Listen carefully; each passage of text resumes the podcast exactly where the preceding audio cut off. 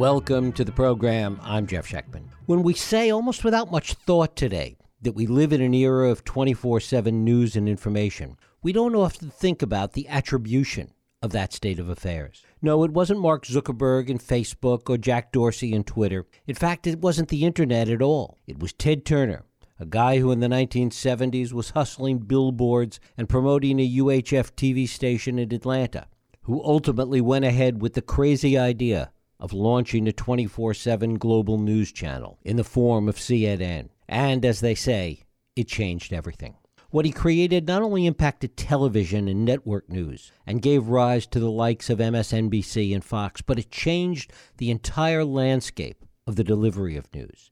It changed everything from the small-town newspaper to the New York Times and the Washington Post. It was one of those seminal moments, a hinge point in the history of television and of news and of media as we know it. We're going to talk about this with my guest, Lisa Napoli. She began her career as an unpaid intern at CNN in the summer of 1981.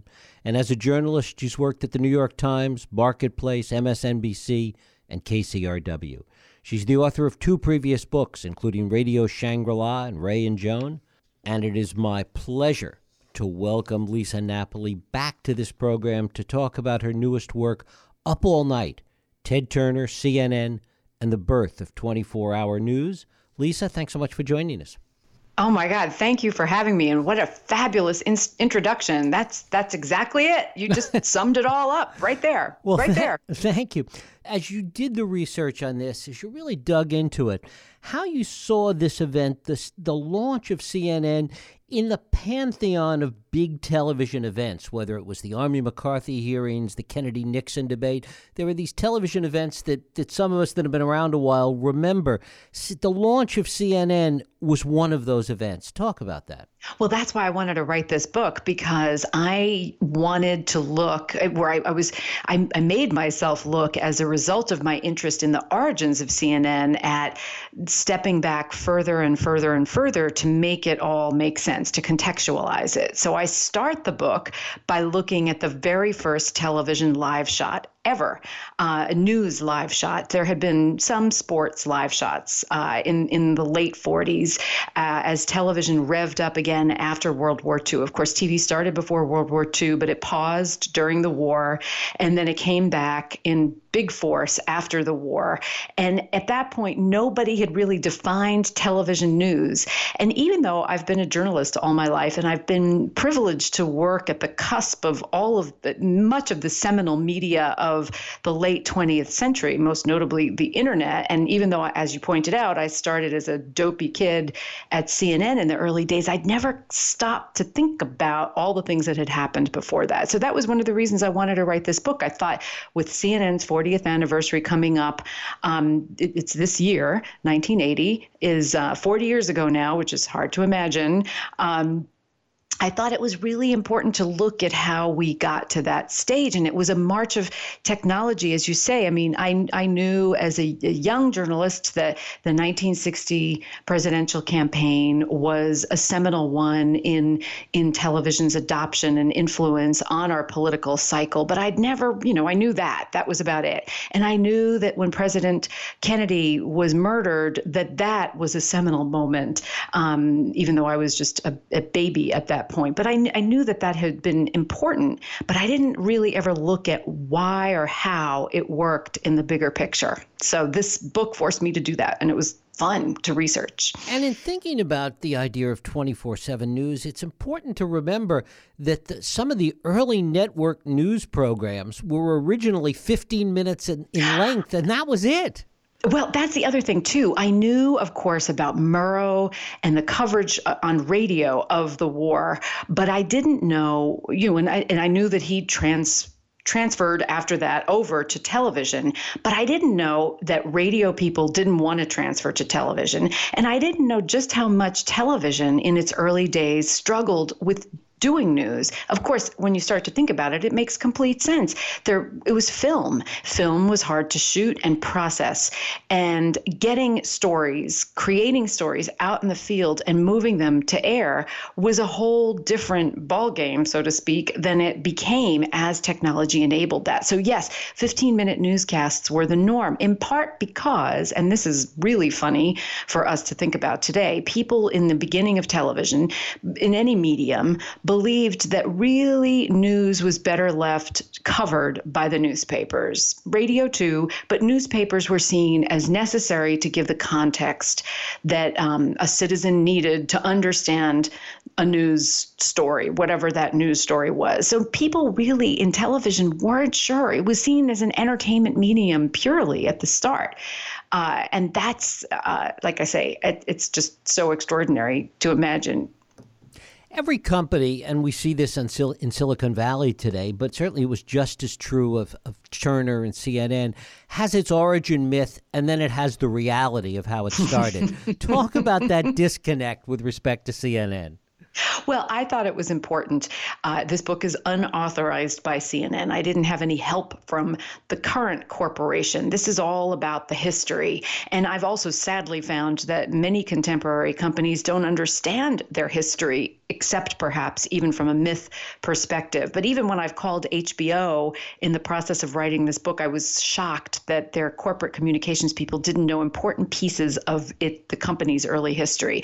But to your question, I think for a lot of people, it's so hard, no matter what your age, to remember that there was a time before 24/7 everything, that it's really hard to imagine that CNN once was, and, you know, not a politicized animal as it's become. It was, they used to say the news was the star. If people remember early CNN, it wasn't sexy or glitzy. You know, the people on it were TV ready, camera ready, but they weren't glamour pusses. They weren't media celebrities. You may not even have known the name of the early CNN anchors, if you even got CNN. It was really just sort of a video wire service.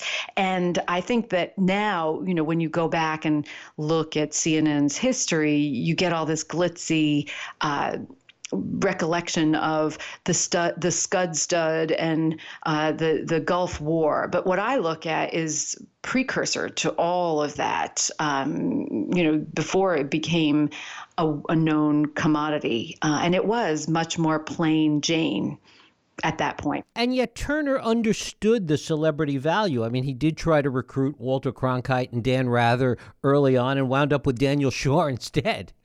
Right. Well, he knew that they needed a star, but he didn't even really know the cast of characters in contemporary television at the time. And that's why I find this so funny, too. Ted Turner, you know, again, in this politicized environment that we're in today, if people even remember Ted Turner, they think of him as a quote unquote liberal. Ted Turner was a very conservative person.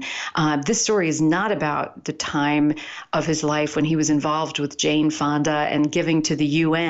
He was a conservative of that era, which of course is, you know, this is a whole other conversation, but conservatives and Democrats at that point, liberals and Democrats, I mean, liberals and conservatives were much different animal than they are today. But Ted did see that there needed to be some glamour. And his first president, Reese Schonfeld, understood that it was important to balance Ted's public persona. A lot of people knew of Ted at that stage by 1979, 1980. As a crazy man. He was a crazy man. He was a wild yachtsman. He brought the America's Cup to the populace. It was much more of an elitist sport until he was in the game, so to speak. Baseball, same thing. It was not an elitist sport, but he embraced it fully when he bought the Atlanta Braves purely to put it on his television station that was the precursor to CNN and had this wild reputation. So Reese Schonfeld understood that if you were going to launch a news channel, that you needed somebody serious, a marquee star.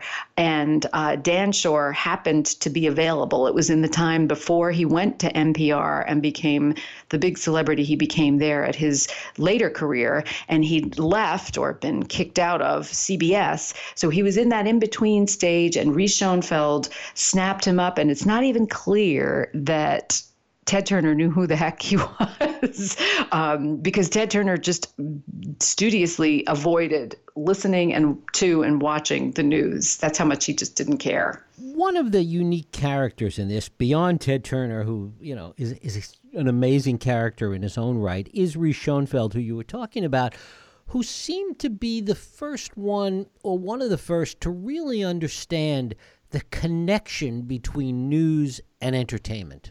Yes, yes. He had been trying for years before he hooked up with Ted. And of course, a lot of this has to do with the availability of the technology. It's a perfect moment in time story, like the one I talked to you about last time with McDonald's and the implosion or explosion of fast food. But basically, Reese Schonfeld for years had been trying to combat the networks, which had this stranglehold over television news, even though, as you pointed out, it was only, 15 minutes for many years. And he wanted to find a new way to get news out there, visual news, broadcast news, but the technology just didn't exist. The platform didn't exist.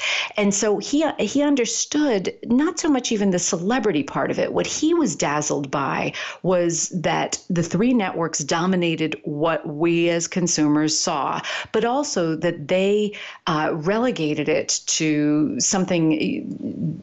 It was a packaged material when you got it. By the time you sat down for the news at night, you saw what they mediated for you. And he was dazzled by the idea that we're all, unfortunately or fortunately, wrapped by today, which is this unfolding story. He didn't want you to have to wait to see it packaged. He wanted the story to unfold before your very eyes, like a sporting event, because he understood that would keep you watching, and that the making of the sausage, as journalists kind of disparage news sometimes, the making of news sometimes, was as interesting as the final product itself.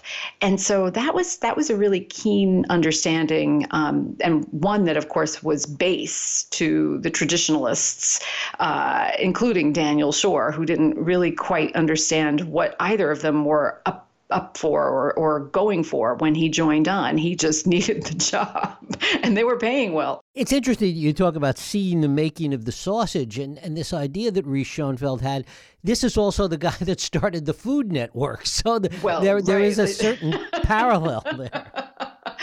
He literally did that next or later on. Yeah, he was a visionary. And that's another reason I thought it was important to write this book, because, yes, Ted Turner was a visionary in so many ways. But there was an army of people, chief among them Reese, and it's like the McDonald's story. If the McDonald's brothers hadn't run into Ray, somebody else would have done it. Somebody else was going to do 24-hour news. There were a number of people who were trying. And these guys at this moment in time made it happen. And it was going to happen. It was just that they got to do it first. When a company comes along, oftentimes it's one event or one hit program or a hit movie or a hit app or whatever that really makes or breaks the company. With CNN early on, it was the assassination attempt on Reagan that really made a big difference in CNN. Talk about that. Well, when President Reagan was shot in early 1981, CNN was barely a year old, wasn't even a year old yet. And it was still only in, I'd have to look it up. I can't remember off the top of my head. It started with fewer than 2 million subscribers. Cable was still not dominant in the homes. But even a year in, it wasn't anywhere. The cable penetration was nothing great. But what was important about the shooting of President Reagan for CNN was that the people in D.C., the D.C. press corps, which was, all important then in a different way than it is now, because it wasn't as large, obviously, they basically all took note of what CNN was doing. And that helped give CNN legitimacy that it did not have at that stage. They called it chicken noodle news, disparagingly, obviously. as you would suggest by the title. And they just didn't think it really could keep up, that there was any way that they could play in the same pool, so to speak, or as they were. So having this measured and deliberate reaction that Bernard Shaw, who is someone people may be familiar with, who is a star anchor at CNN, his measured, deliberate reaction to this terrible event. He understood the gravity of it. And they all rushed to air with the news, which was something that wouldn't have, well, in that case, would have probably happened. But they stayed with it at CNN, and that helped set the stage. But no, it wasn't like, a company that comes out with the hula hoop and everybody goes wild and the company gets rich. This was a slow, gradual march, in part because its introduction, CNN's introduction, paralleled the slow, gradual march of the cable systems as they were coming in. Initially cable was just a utility, and then Ted Turner was among the very first people who understood that it could be more than that. And as cable became adopted by so many different homes in the country, that allowed CNN basically to do what they call, I guess, in the internet, a soft launch. Not many people saw it to start with, and they kept playing and practicing as news evolved. The Shuttle Challenger, Baby Jessica, the little girl in the well in Midland, Texas, and then ultimately the Gulf War. So some people do see that the late 80s, early 90s is when CNN became big, but it had been playing around for 10 years before that. It's an interesting mix. We talked about Schonfeld a few minutes ago with respect to his vision regarding news. Turner's vision really was more on the cable side. He Right. understood the power of cable television at that point.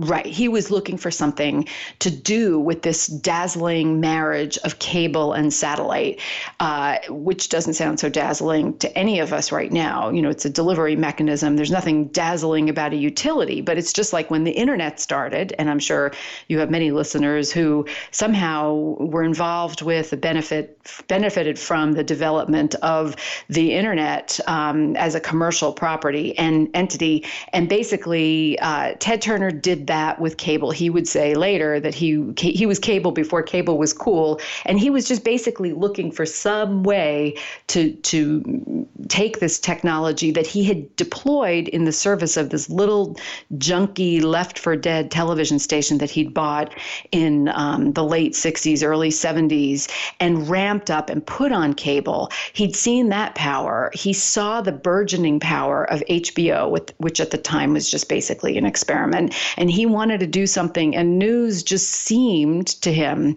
like the easiest play. Of course, there's nothing easy about producing news, and the story really is about this marriage between Ted's vision and Reese's vision and how they made it happen. Did Turner ever really understand what he wrought, what had really come about in a broad range of areas as a result of CNN and cable news? Oh, yeah. He definitely did. And it wasn't just because he got rich. That's right. The other interesting thing. He was wealthy when he started CNN. I couldn't have done it. It's not like now where we can just go in the basement and start something that becomes successful in a media property. But he was wealthy. But as he became really wealthy, and as he, ascended to mogul status, and as the networks started throwing offers at him, because they wanted the properties that he had and the expertise that he had. He saw it. And he saw, too, he had this vision that he didn't have at the very beginning, just a couple of years in, when Fidel Castro admitted that he was stealing the CNN signal. And Ted initially hadn't seen, this is also hard for us to imagine today, he hadn't seen that CNN had international potential. And when he learned that Fidel Castro was not only stealing the signal, but that he relied on CNN and wanted to meet Ted Turner, that's when Ted really got a sense of the power of news, the power of what he'd created, and the importance of mass communications to do more than unite, to do more than pump out a baseball game or wrestling. And at that's something that I found very moving, this transformation of Ted that I hope I chronicle in this book. Lisa Napoli, the book is Up All Night, Ted Turner, CNN, and the Birth of 24-Hour News. Lisa, I thank you so much for spending time with us. Thank you for your thoughtful questions and your patience with my barking dog. Well, thank you.